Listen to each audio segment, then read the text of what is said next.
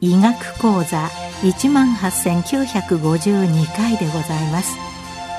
全国の医師の皆様毎週火曜日のこの時間は日本医師会の企画で医学講座をお送りしています。今日は脳動脈瘤の破裂を防ぐにはと題し埼玉医科大学総合医療センター脳神経外科教授庄島正明さんにお話しいただきます。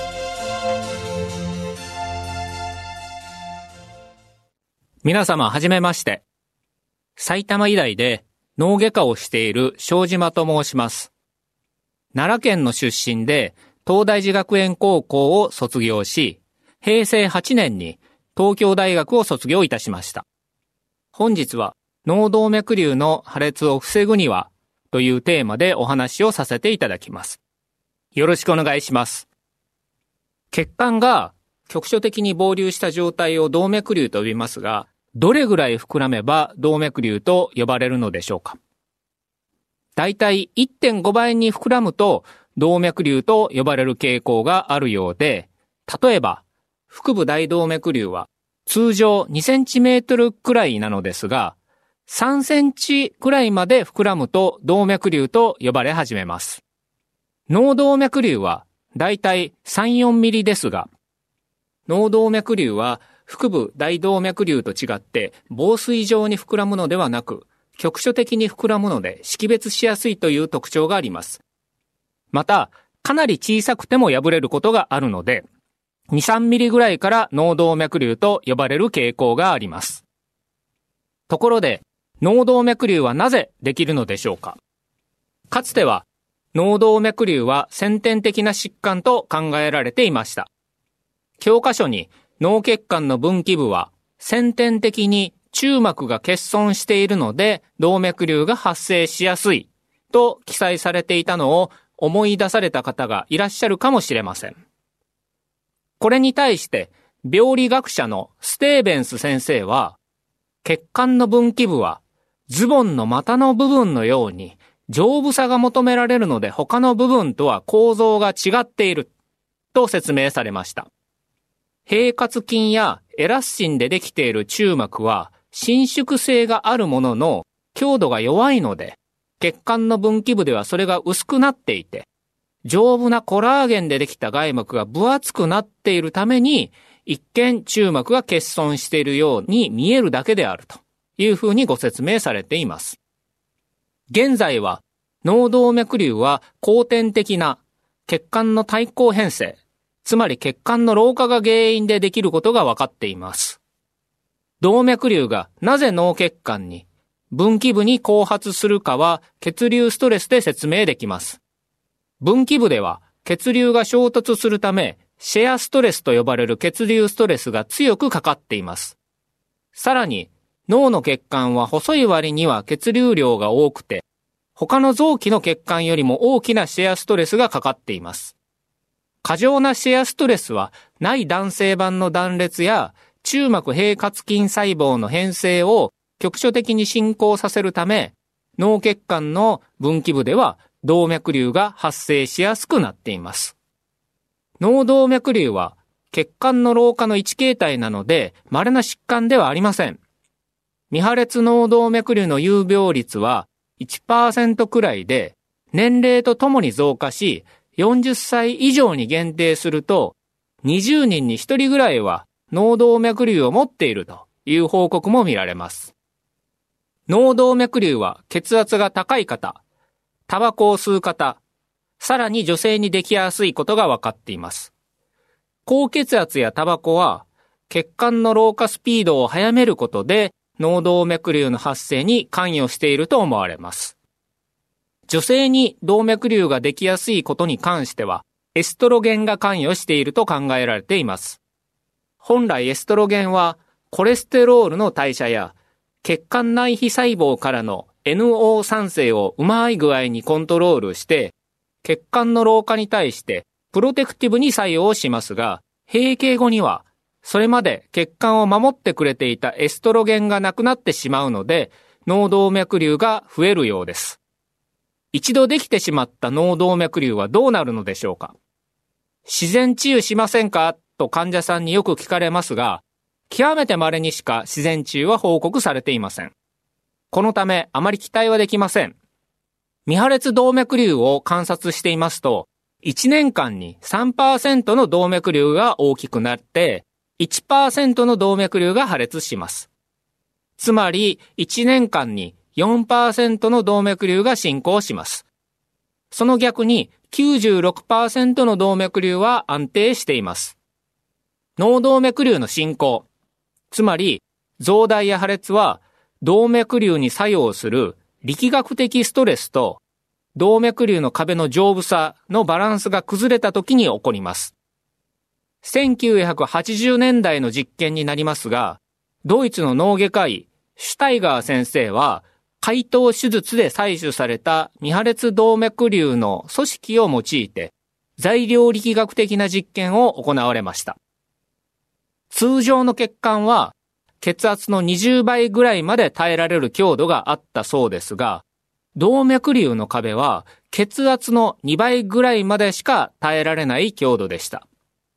2倍であったとしても、それなりの強度とは思いますが、何らかの拍子に血圧が限界を超えた瞬間に、動脈瘤の壁が少しずつ引き伸ばされて、脳動脈瘤が進行していくのかもしれません。また、動脈瘤の進行に炎症が関与していることも分かっています。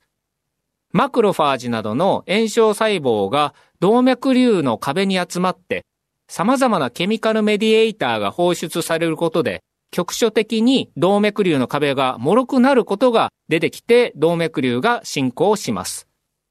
体調が悪かったり、ストレスが続いていると、口内炎ができることがあると思いますが、それと同じような感じで、ある日突然に動脈瘤の壁で炎症が活発化して、動脈瘤壁に脆いところができて、局所的に膨らんだり、破裂したりするのではないかと想像されます。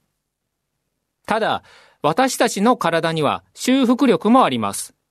限度を超えた血圧の上昇や炎症によって血管壁が脆弱化する過程と修復のサイクルが繰り返され、動脈瘤が安定と進行を繰り返していくのではないかと思われます。未破裂動脈瘤を前向きに観察した研究をもとに、ユーカススコアやフェイジーズスコアといった破裂リスクのスコアリングシステムが提唱されています。高血圧、70歳以上、くも膜下出血の起用歴などがリスク因子として挙げられているのに加えて、全交通動脈や高交通動脈より発生している動脈瘤や、サイズが7ミリを超えたり、歪な形をしている動脈瘤は破裂しやすいと考えられています。また、後ろ向きの観察研究では、喫煙や飲酒、くも膜下出血の家族歴もリスク因子として報告されています。脳動脈瘤の破裂リスクは年間1%に対して、心房細動による脳側栓症のリスクは年間5%です。脳動脈瘤の破裂リスクはそれほど高くないと言えます。しかし、脳動脈瘤は破裂すると3人に2人は1ヶ月以内にお亡くなりになり、元のレベルまで回復できる方は6人に1人しかいません。このため、破裂リスクが高い場合は、破裂する前に何らかの処置をしておいた方が良いというふうに思われます。今のところ、脳動脈瘤そのものを治す手段は、外科治療しかありません。脳動脈瘤の外科治療では、瘤内に血液が入り込まなくなるように処置をします。患者さんにはコブを取るのですか？と聞かれることがありますが、動脈瘤は血管の壁ですので、コブを取ると血管に穴が開いてしまいます。解凍手術では、動脈瘤の入り口をクリップで遮断します。カテーテル治療では、動脈瘤の中にコイルを詰めます。コイルとは30ミクロンぐらいのすごく細い金属繊維をスプリング状に加工して20ぐらいの太さの太めの糸のように加工したものです。かなり柔らかいので、動脈瘤の中に入れても危険はありませんが、逆に柔らかすぎて、コイルだけでは動脈瘤への血流を完全に遮断することはできません。コイルを詰め込むと、動脈瘤の内部で血流速度が低下して、血液がコンクリートのように固まってくれることで、ようやく動脈瘤への血流が遮断されます。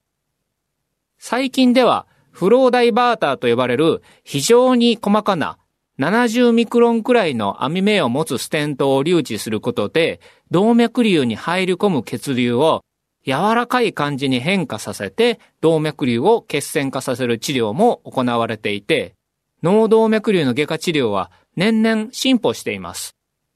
しかし、解凍手術では、細いけれども重要な血管を動脈瘤の壁から剥がすのが大変なことがあります。また、カテーテル治療では、血流が勢いよく流れ込むタイプの動脈瘤では、治療後に再発を繰り返すことが懸念されます。また、解凍手術もカテーテル治療も3%くらいの患者さんで活動レベルの低下を余儀なくされるような後遺症が出ることがあり、0.2%くらいの患者さんは手術に関連した合併症でお亡くなりになることがあります。このため、明らかな破裂リスクがない場合は、外科治療を選択するのではなく、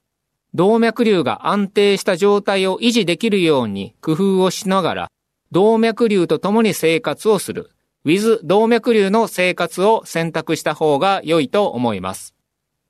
脳動脈瘤は加齢と共に進行します。とすれば、もし血管を若返らせることができれば、脳動脈瘤の破裂を防げるに違いありません。しかし、クレオパトラや真の始皇帝の時代から若返りの妙薬は追求されているものの今のところ入手不能です。もし血管が老化するスピードを少しでも遅らせることができたら、天寿を全うできるまで脳動脈瘤の破裂を先送りにすることができるかもしれません。脳動脈瘤破裂の危険因子は自分の努力で何とかできるものとどうしようもないものがあります。年齢や性別、家族歴、脳動脈瘤の部位やサイズといった因子は自分の努力では何とも変えられませんが、高血圧や喫煙、過度の飲酒に関しては自分自身の努力である程度コントロール可能です。高血圧は力学的に動脈瘤の壁を引き伸ばすだけでなく、血管壁の老化を促進する因子でもあるため、動脈瘤の破裂予防の観点からは重要な治療ターゲットです。カテーテル治療を検査していると、80歳ぐらいにもかかわらず、非常に綺麗な若々しい見た目の血管をお持ちの方に遭遇することがありますが、そのような方は、だいたい収縮期血圧が100から110ぐらいで、どちらかというと低血圧の方であることが多いように思います。やはり高血圧は血管を老化させるんだなと実感することがあります。喫煙はどのようなメカニズムで動脈瘤を破裂させるのかは未だ解明されていませんが、重要な破裂のリスク因子です。患者さんにはタバコを吸うということは動脈瘤が成長するように餌を与えているようなものですと説明し禁煙をお勧めしています。飲酒に関してはアルコール摂取量が1日 30g を超えると、くも膜下出血のリスクが上昇します。ビールでは 600cc、ワインだと 200cc に相当しますが、1日で超えてしまう可能性があります。このため、週に2、3回までに飲酒を制限しないと、1日 30g という制限は守れないと思います。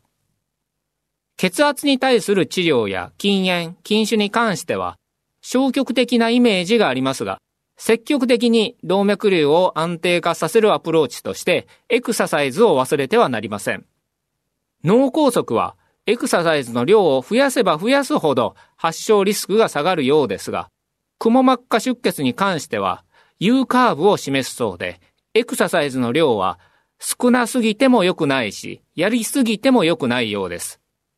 2017年に発表された JPHC という日本人を対象とした研究データによると、1日のエクササイズの量は6メッツくらいの方で最もくも膜下出血の発症が少なかったようです。1時間のウォーキングが4メッツ、1時間のジョギングが8メッツくらいですので、6メッツというと、中高年にとってはそれなりのエクササイズ量になります。動脈瘤があっても適度なエクササイズをお勧めした方が良いようです。脳動脈瘤の破裂を防ぐには、リスクが高い場合には外科治療がありますが、多くの方にとっては、血圧やタバコ、お酒に配慮をしつつ、適度なエクササイズを行うことで、脳動脈瘤が安定した状態を維持するのがベストと言えます。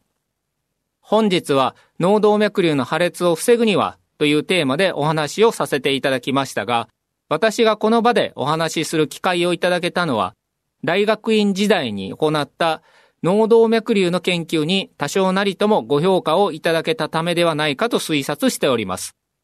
ご指導いただいた皆様に感謝申し上げます。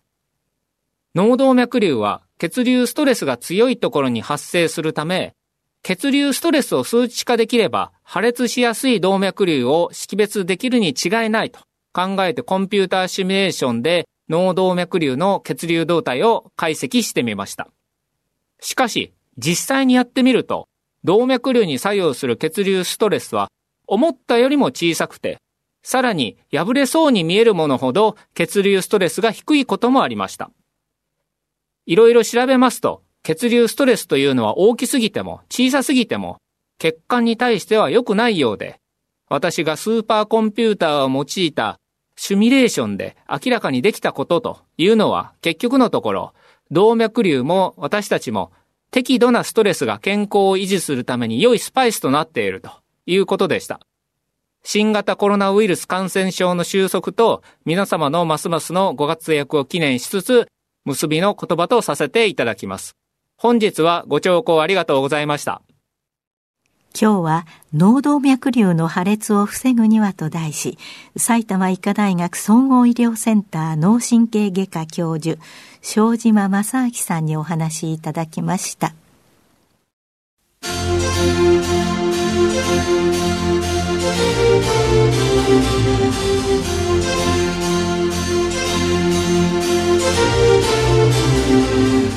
それではこれで日本医師会の企画でお送りいたしました医学講座を終わります。